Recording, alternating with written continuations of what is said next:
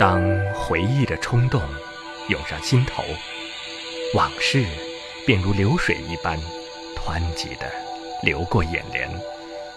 这种感觉是不是你也一样的熟悉呢？那在生命中或远或近的身影，小白、小丫头、东娜、菩提、镇元、如来。每当往事浮现的时候，他们仿佛恍然就在眼前。关于往事，关于回忆，在你生命中会占据几分呢？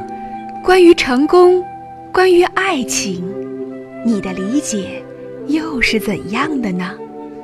就让我们再次踏上西行的道路，和那些似曾相识的人物，共同回忆那一段似曾相识的故事。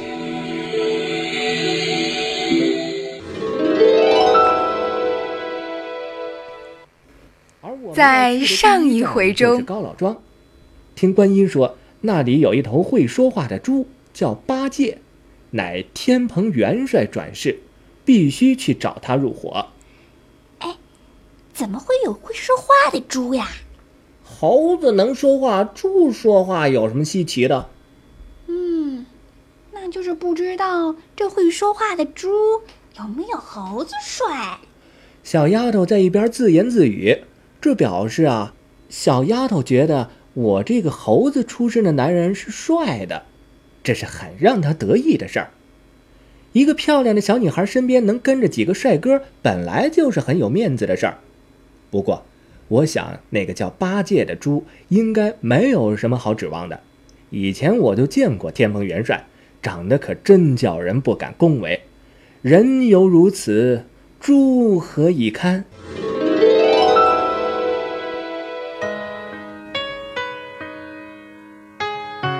请继续收听《西游往事》。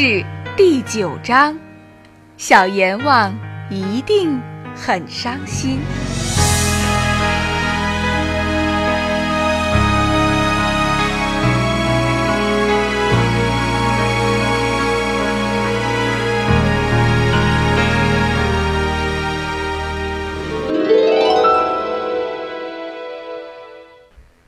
我一直不明白。小阎王这么漂亮的女孩子，怎么能在地府里那么多鬼当中待得下去？她之所以想要找我当她男朋友，大概因为太久没有看见长得比鬼漂亮的人了吧？不管怎么说，我还是要把小白救活。至于这以身相许的承诺，也不妨先顺口答应再说。反正女人是善变的，早晚。他会甩掉我。小阎王查了一下档案。哎，你能不能换一个人啊？随便谁都好。你这个小白啊，没法救。我很气愤，我以为他说话不算话，小阎王却告诉我，这个小白呀，他是不死之身。也就是说，小白根本没死。死亡在神魔两界里一直是个模糊的概念，而我想小白应属魔道，也许他的肉身被摧毁了以后附在了别的身体上，而这显然是一件非常麻烦的事，除非他找我，不然我根本不知道他在什么地方。我现在唯一能做的只有等待，于是。我回到了花果山，小阎王也跟来了。不管有没有帮上忙，反正你已经答应了。我答应的就是当他的男朋友，前提是他帮我救活小白。但这女孩不可理喻的把那个前提故意忽略了。当然，还有一些理由可以搪塞，如我打伤了他的十万个手下，这可以被当成是一笔待清的债。那时，我并不明白男朋友意味着些什么，于是也不是很在意身边有个漂亮的阎罗王作伴。到了水帘洞，小阎王对我说了一些莫名其妙的话，比如：“你可不能对我乱来哦，人家还是小女孩儿。”这些话现在是明白了，当时却还不懂，这是后来小白一直很介意的事情。小阎王说他从此就是我的人了，并且不许我再想小白。我是不能忘记小白的，因此我老实的拒绝了他的建议。我知道这么做很不好，但是如果不拒绝，将来面对小白，我会很愧疚的。小阎王一气之下跑回阎王殿去了，也让我很愧疚。自从变成人之后，我才知道，当一个人原来有这么多的烦恼。或许成为一个真正意义上的妖精会更适合我的性格，至少妖精可以胡闹，可以为所欲为。我不但具备了战神的武艺，也融合了尸魔的许多绝技，因此菩提认为。这实际上意味着更多的麻烦在等着我。因为天上的统治者们是不能容忍这样的妖精存在于眼皮底下的，而我引起他们的注意，还源于前往龙宫借金箍棒。以前菩提曾跟我提到过，东海的定海神针就是战神当年的兵器。毫无疑问，这个世界不会有人比我更适合成为它的主人了。我倒是忘了，耳朵里还有这样一件贴身的宝贝。不过暂时还不能拿出来，否则那小丫头一定吵着要。在前往高老庄的路上，能感觉到处处暗藏着妖怪。这天宫被我砸了，重建了五百年，没有人来打理人间，以至于妖怪们人丁兴旺。观音设计让我受制于小丫头，看来也不过是想借我之手帮他们清理垃圾。第十章，今天是我的生日。小丫头似乎对还未加盟的那头会说话的猪更感兴趣，一路上逢猪便与之搭讪。当然，猪们都不理他。没有猪的时候，小丫头会想方设法和我瞎掰。她对我的过去非常感兴趣，特别是花果山，并且一再叮嘱取完经要我带她去瞧瞧。以前呀，我最喜欢看猴戏了。这话可有点伤自尊，但我不是特别在乎。有时我会发现，我还是很把这个女孩子当一回事儿的。恍惚间，走了两天，离高老庄似乎还有很长一段路，而冬天却来了。雪花飘飘，小丫头骑在毛驴上，蜷成一团儿，像只抱窝的母鸡。我很想弄一件厚一点的衣服给他，只是在他没有开口主动讨好之前，好像有点那个。喂，干嘛？你以前过过生日吗？没有，我不知道出生的那天是几号。你呢？在长安城，我每年都过生日的，有好多好多朋友，很热闹，很开心的。小丫头的眼睛闪着光，我想，她是想家了。女孩子往往会多愁善感，小阎王也是。小丫头和小阎王长得很像，性格也差不多。有时我会把她当成小阎王，可能是因为我心里深处的那份愧疚，我觉得自己是欠了小阎王。回想起五百年前，小阎王嫁给二郎神时，那双含着泪珠的眼睛那样恨恨地看着我，心里就非常的不是滋味。那也许是一段永远无法还清的孽债。无奈之余，我似乎不自觉地把小丫头唐僧当成了赎罪的借口，心里总有一种要好好待她的冲动。今天是我的生日，我对生日这样的概念一直不甚了了。但我能听见他心里正美滋滋地想着，这一天是属于我的。女孩子都比较重视这样的日子，我很愿意想个法子让她更快乐一些。有什么愿望吗？说说，大不了卖个人情给你。我还是主动地献起了殷勤。很多认识我的人都以为孙悟空这猴头是冷血动物，有时连我也这么认为。但此刻的表现却有点儿不能自圆其说了。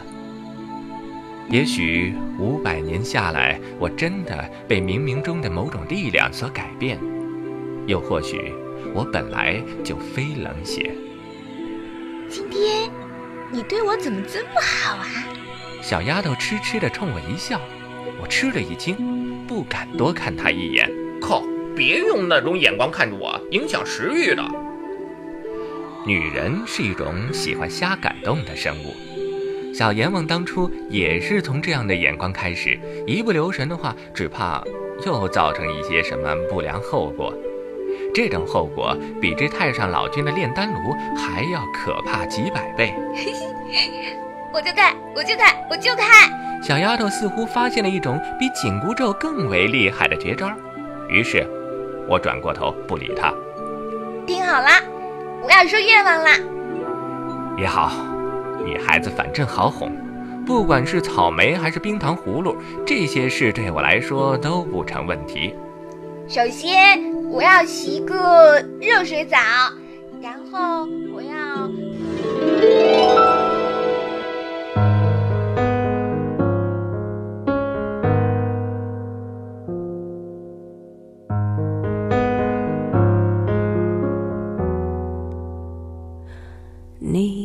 记得吗？记忆的炎夏，散落在风中的一整发喧哗的都已沙哑，没结果的花，未完成的牵挂，我们学会许多说法来掩饰不碰的伤疤，因为我会想起你。我害怕面对自己，我的意志总被寂寞吞噬，因为你总会提醒，过去总不会过去，有种真爱不是。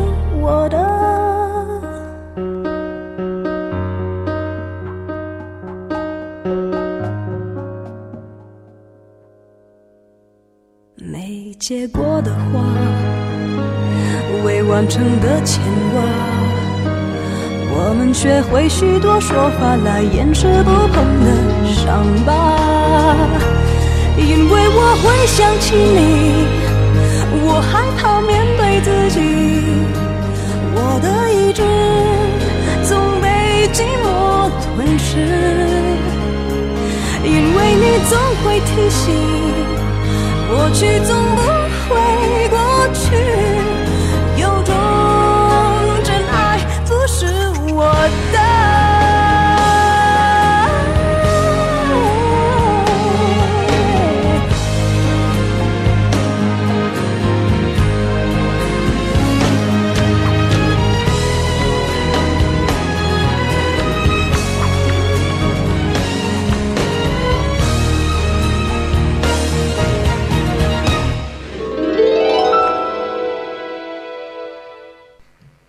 十一章，小丫头一定是爱上我了。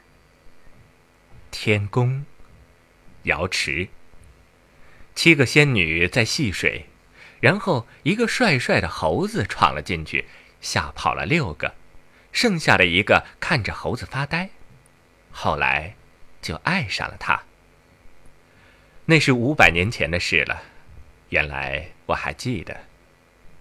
如今再回到那个地方，不知道他还在吗？不，我不需要被任何疑问所困扰。想知道他还在不在，我就去看看。天底下本没有我做不到的事情。你要带我去哪里呀？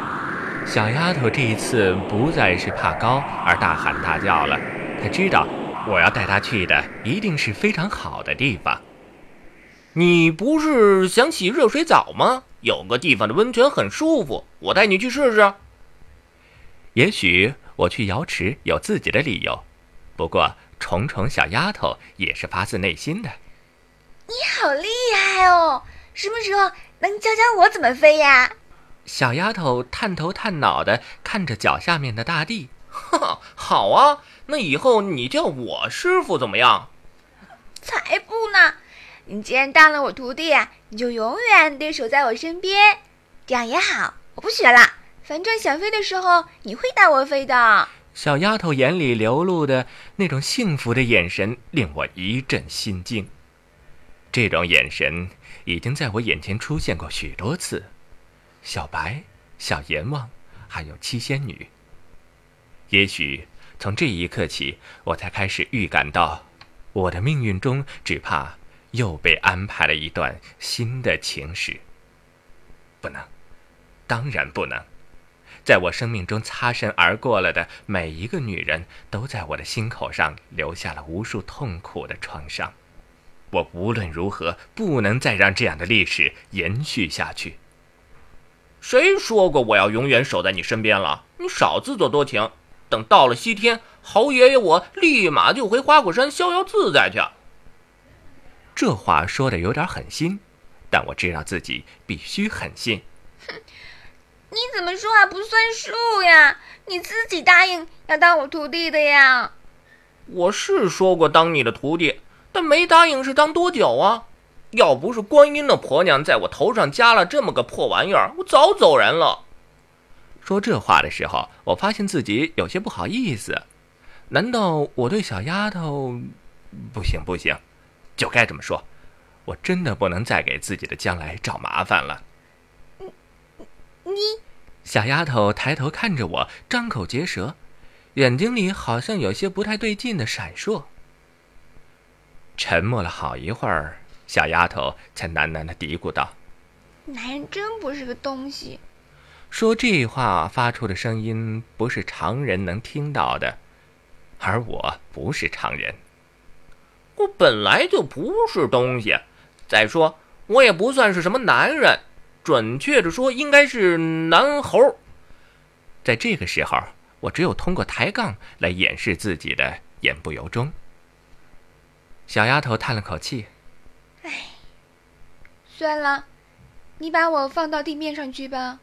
你有恐高症吗？就快到了。不是，我不想再麻烦你了。”我自己去得了西天，你想去哪儿，尽管去吧。我斜眼瞟了一下小丫头，心头不禁咯噔一跳。完蛋了，完蛋了！这么小的小丫头的眼神里，竟然流露出那样一般的哀怨来，这下子问题大了。第十二章，我的好朋友巨灵神。爱情确实可怕。一个提着裙子跑起来像学飞的母鸡，看见老虎大叫好大的猫，飞在天上嚷嚷我要尿尿的小丫头的心里，有了这玩意儿，就一下子变成了另一个人。无论如何，我现在已不再是当年花果山和小阎王在一起的那个少不经事的美猴王了。有些事情，我还是懂得衡量轻重的。想赶我走没那么容易，俺老孙又不是言而无信的人，要走也得先把你送到西天了再走。好了好了，今天不是你的生日吗？开心点啊！小丫头撅着小嘴儿翻白眼儿，哼哼着不说话。这时南天门就在眼前了，镇守南天门的四个天将和五百年前一样，围在天门左侧的柱子下面打牌。我当弼马温那阵子，也跟他们玩过那种纸牌游戏。如果我没记错的话，这四个混蛋还欠我五六百两银子呢。我把小丫头放下，正要跑过去逗逗那四个傻帽，却听小丫头兴奋地叫唤起来：“哇，好柔软呀！”她指的自然是脚底下的云层。我没理她，朝那南天门走去。天门四将听见小丫头的叫声，都转过头来，看见我，然后齐声大叫：“哦，呃，妈呀！孙悟空又来大闹天宫了！吵什么吵？还不快给我泡茶去！”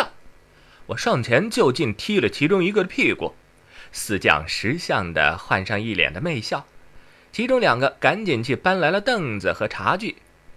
大少，您老人家怎么怎怎么又来了？这回打算怎么个闹法啊？呵呵。闹啥？这破天宫，侯爷爷我早没兴趣闹了。我喝着茶，忽然想起个人来。你们那个头头巨灵神在哪儿？叫他过来。哈，哎呀，哈哈哈！哎呀，太好玩了！小丫头那边在云层上又蹦又跳，早把刚才的不愉快抛到九霄云外了。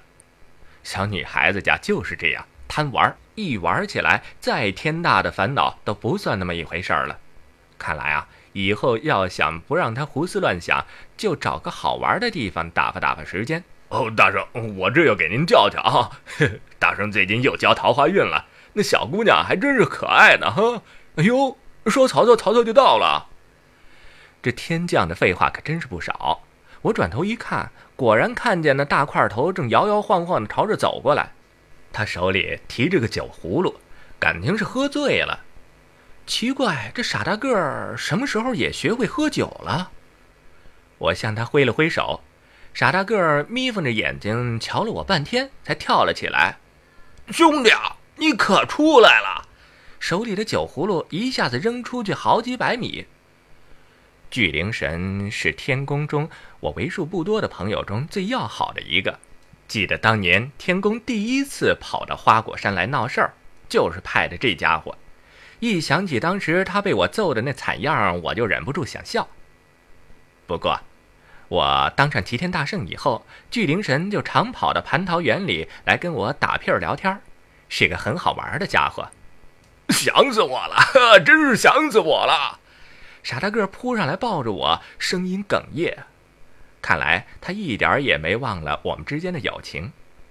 这家伙虽然有时笨笨的，却实在是讨人喜欢。我拍了拍他的肩膀：“搞什么呀你？不就是五百年吗？用得着那么夸张吗？来来来，喝杯茶先。”巨灵神擦了擦眼睛：“喝喝什么茶呀？今天哥们儿做东，请你到醉仙楼好好的搓上一顿。”小丫头不知什么时候冒了出来：“好呀，好呀。”就当是给我开一个生日 party 了。巨灵神看了看小丫头，又看了看我，一愣：“哥，哥们儿，你你你你你又别瞎想！这小丫头现在是我师傅，如来老儿的小师妹金蝉子转世。”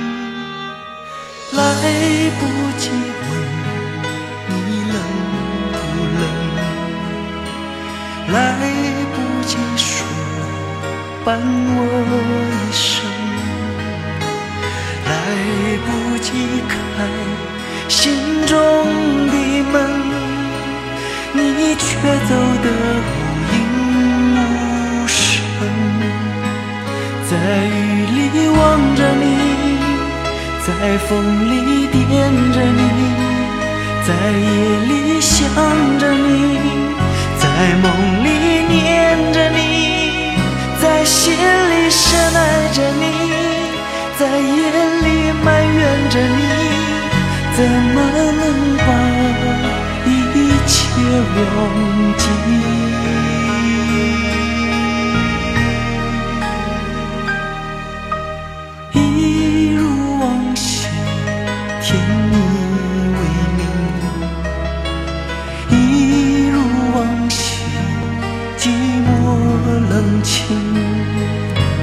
一如往昔，我没有。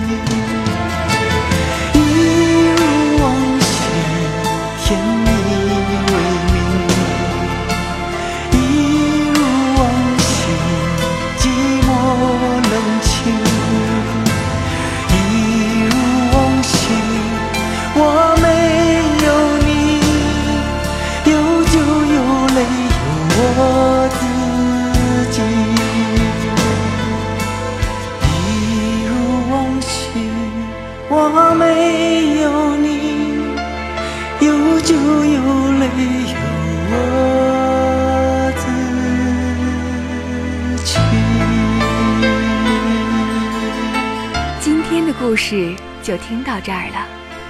在下次节目中将会有一个重要的人物出场他是谁呢？他会发生什么样的故事呢？敬请留意调频酸菜馆特别节目西游往事。